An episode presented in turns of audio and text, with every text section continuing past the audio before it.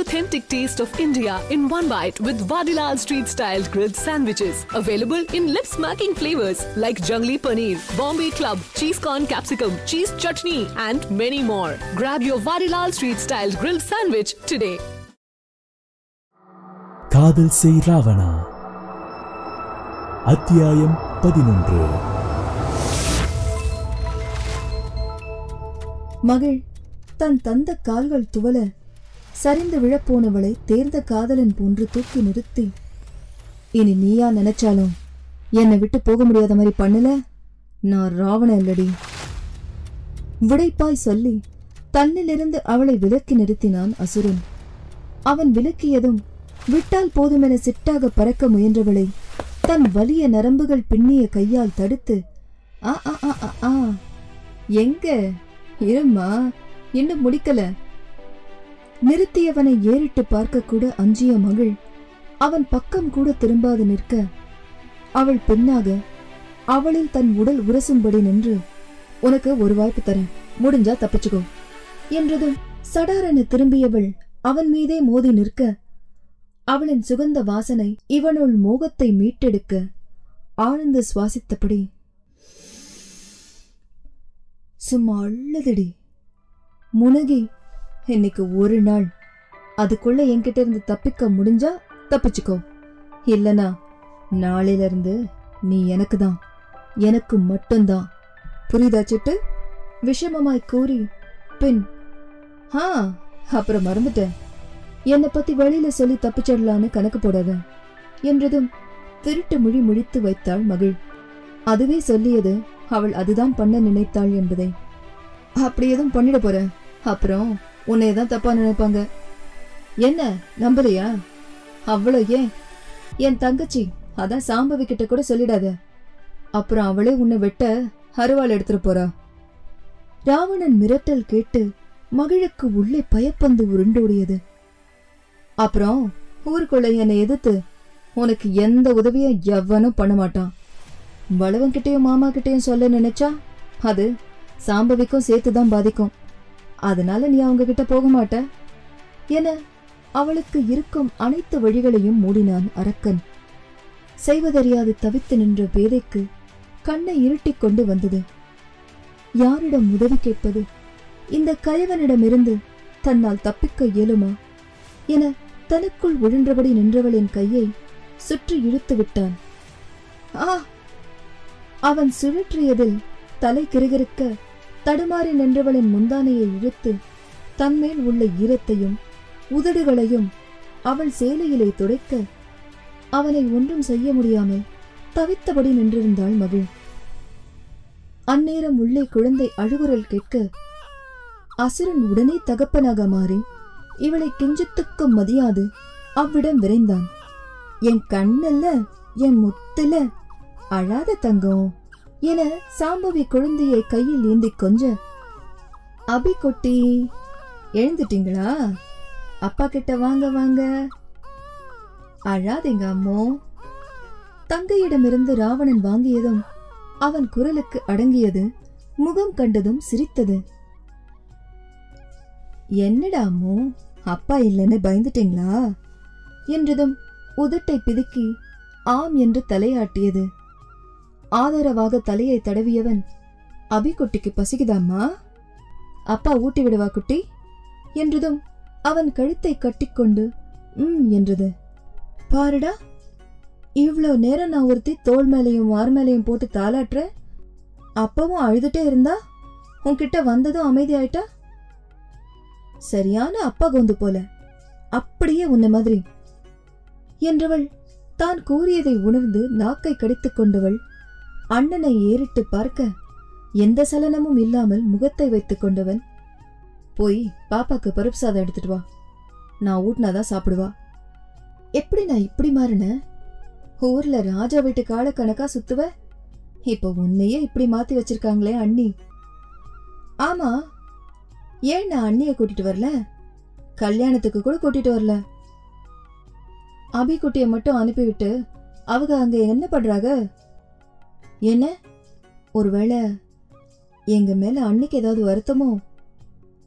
சச்ச அப்படிலாம் ஒண்ணுமில்லம்மா. உங்க அன்னைக்கு என்னை விட உன்னதான் ரொம்ப பிடிக்கும் தெரியுமா? அப்புறம் ஏன் அவங்க என்கிட்ட பேச கூட மாட்டேங்கிறாங்க?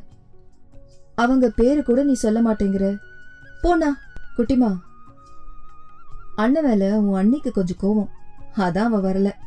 நாளைக்கு கண்டிப்பா உங்க அண்ணி இங்க இருப்பா. அதுக்கு நான் பொறுப்பு சரியா? அண்ணி கூட சண்டை போட்டியா? ஏன்ன? ஏன்ன இப்படி பண்ற? போய் சமாதானம் பண்ணி அண்ணிய கூட்டிட்டு வா. உத்தரவு இளவரசியே. போன சரி வா அபி குட்டிக்கு ஊட்டி விட்டுட்டு கொஞ்ச நேரம் ரெஸ்ட் எடு.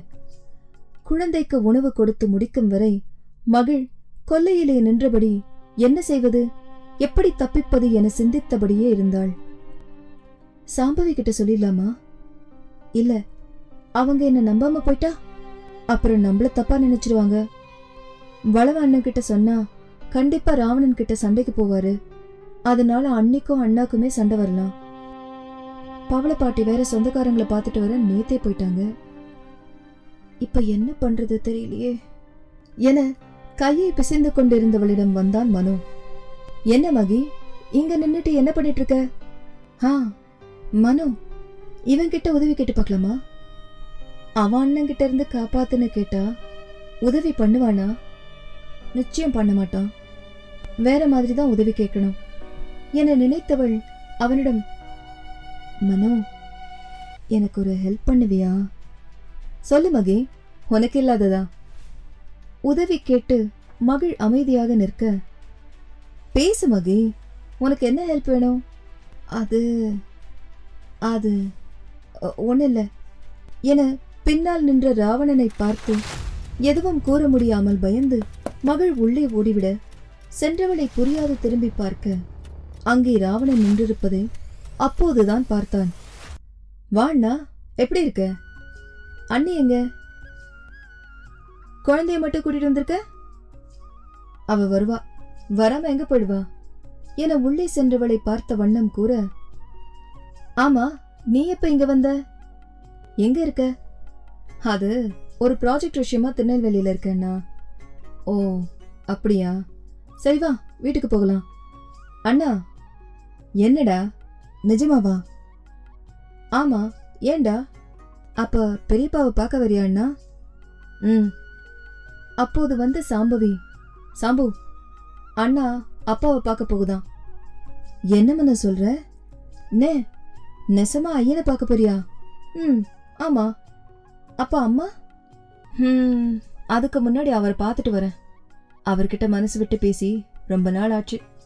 அபிய பார்த்துக்கோ சம்பவி. என்றவன் மனோ என் கூட கிளம்பி வா. என அவனையும் கூடவே அழைத்து செல்வதை கைகளை பிசைந்தவாறு நின்றவள் உன்னால் முடிந்தால் முயற்சி செய்யென கண்களால் சவால் விட்டவனை பார்த்தவளுக்கு இதயத்தில் திகில் பிடித்தது. அவள் தப்பிக்க இருந்த ஒரே வழி மனோ மட்டுமே அல்லவா? அவனையும் அழைத்து சென்று விட்டான் அந்த வஞ்சகன். இப்போது இருந்த ஒரே வழியும் அவளுக்கு மூடப்பட்டு விட்டது. இல்லை இல்லை அவன் மூடிவிட்டான். தானாகவே ஒரு முடிவெடுக்கும் நிலையில் அவள் இருக்கிறாள். இனி என்ன? ராவணனும் மனோவும் காரில் சென்று இறங்கியது ஊரின் மத்தியில் இருக்கும் பிரம்மாண்ட மாளிகை. அதனுள் செல்ல செல்ல அனைவரும் அதிசயம் பார்ப்பது போல் அவனை பார்த்து வைத்தனர். வாங்க சின்னையா வாங்க மனோ தம்பி. பெரிய ஐயா இங்க தோட்டத்து வீட்டில் இருக்காங்க சின்னையா. என பணியாள் சொல்ல மனம் கனத்தது ராவணனுக்கு. நீ உள்ள போ மனு. அப்பாவை பார்த்துட்டு வந்து சித்தி சித்தப்பாவை பார்க்குறேன் அந்த தோட்டத்து வீட்டின் கதவை தட்ட என்ன மார்த்தாண்டோம்? நான் தான் தொந்தரவு பண்ணதுன்னு சொல்லியிருக்கேன்ல. அப்புறம் ஏன் அடிக்கடி வந்து தொந்தரவு பண்ற? என சலித்தவாறே கதவை திறந்த ராஜதுரை ஸ்தம்பித்து நின்றார். அவர் கண்கள் அவரையும் மீறி இரு துளி கண்ணீர் எட்டி பார்த்தது. ஆம் யாரை இனி பார்க்கவே மாட்டோமோ என நினைத்து நினைத்து வருந்தினாரோ? அவர் மகன் ராவணன் ஐபிஎஸ் ஆக அவர் கண்முன் வந்திருக்கிறான் என்பதை நம்ப முடியாமல் சிலையென நின்றிருந்தார். எது? ராஜதுரை ராவணன் சாம்பவி அப்பான்னா அப்போ வடிவு இவர் மனைவியா? அப்போ? சொந்த பொண்டாட்டியை தான் இவர் விழுந்து விழுந்து சேட்டடிச்சாரா அடச்ச! எந்த மகன் உருப்பட மாட்டான் என ஊர் மக்கள் தூற்றினார்களோ? அந்த மகன் இப்போது நல்ல பதவியில் இருக்கிறான் என கேள்விப்பட்டவர் அவனை பார்க்க துடித்தும் போய் பார்க்க முடியாத அவல நிலையில் அல்லவா இருந்தார். இதோ மகனை தேடி வந்து விட்டான் இதுவரை அவர் மட்டுமே சுமந்த வலிகளுக்கு தோள் கொடுக்க தனையன் வந்து விட்டான் அல்லவா? நெக்குருதி நின்றார். வா ராவணா வா வா. ஆதுரமாய் தகப்ப நழைக்க உள்ளே வந்தவன் அந்த வீடு முழுவதையும் பார்வையை சுழல விட்டவன் அவ்வளோ பெரிய வீடு இருந்தோம் இப்படி எந்த வசதியும் இல்லாத வீட்ல குடும்பம் இருந்தும் அனாதையா இருக்கணும்னு? இவருக்கு என்ன தலையெழுத்து? என அவருக்காக வருந்தியவன் அங்கிருந்த ஒரு மூங்கில் நாற்காலியில் அமர்ந்து அவரிடம் மனம் விட்டு பேசினான். எங்கய்யா போன? எப்படி இருக்க?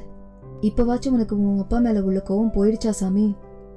நீயும் உன் அம்மா மாதிரி என்னை தவிக்க விட்டு போயிட்டியா உடைந்து அழுதவரை ஒருவாறு தேற்றினான். நடந்த எதையும் மாத்த முடியாது. ஆனா இனி நடக்கிற எல்லாத்தையும் நமக்கு சாதகமா மாத்தலாம் என்றவன் கைகளை ஆசையாய் பற்றி கொண்டார் ராஜதுரை. விடுங்க எல்லாம் கண்டிப்பா மாறும். நான் மாத்துவேன். அந்த நம்பிக்கையில தான் மறுபடியும் இந்த ஊருக்குள்ள வந்திருக்கேன். என்றான் திமிராக. மீசையை நீவி விட்டபடி. அப்புறம் உங்க மருமகளை நாளைக்கு கூட்டிட்டு வரேன். என்னப்பா சொல்ற? அப்போ ம் முடிவு பண்ணிட்டேன். எதுக்கும் ஒரு தடவை யோசிச்சு பண்ணுப்பா. என்ன மாதிரி நீயும் தவிக்க கூடாதுன்னு தான் சொல்றேன். அப்படி எதுவும் நடக்காம பாத்துக்கிறேன். என்ன நம்புங்க. என நம்பிக்கை கொடுத்து அவரிடம் விடை பெற்றுக் கொண்டு சென்றான் ராவணன். அந்த நள்ளிரவில் கைக்கு கிடைத்த பொருட்களை எடுத்துக்கொண்டு அவசர அவசரமாக கிளம்பிக் கொண்டிருந்தாள் மகிழினி. எப்படியாவது இந்த அரக்கனிடமிருந்து தப்பணும். ஒன்றே மதி. போன முறை போன்று தப்பித்து ராவணனை வெற்றி கொள்வாளா? வாய்ப்பு இருக்கும்னு நினைக்கிறீங்க மக்களே.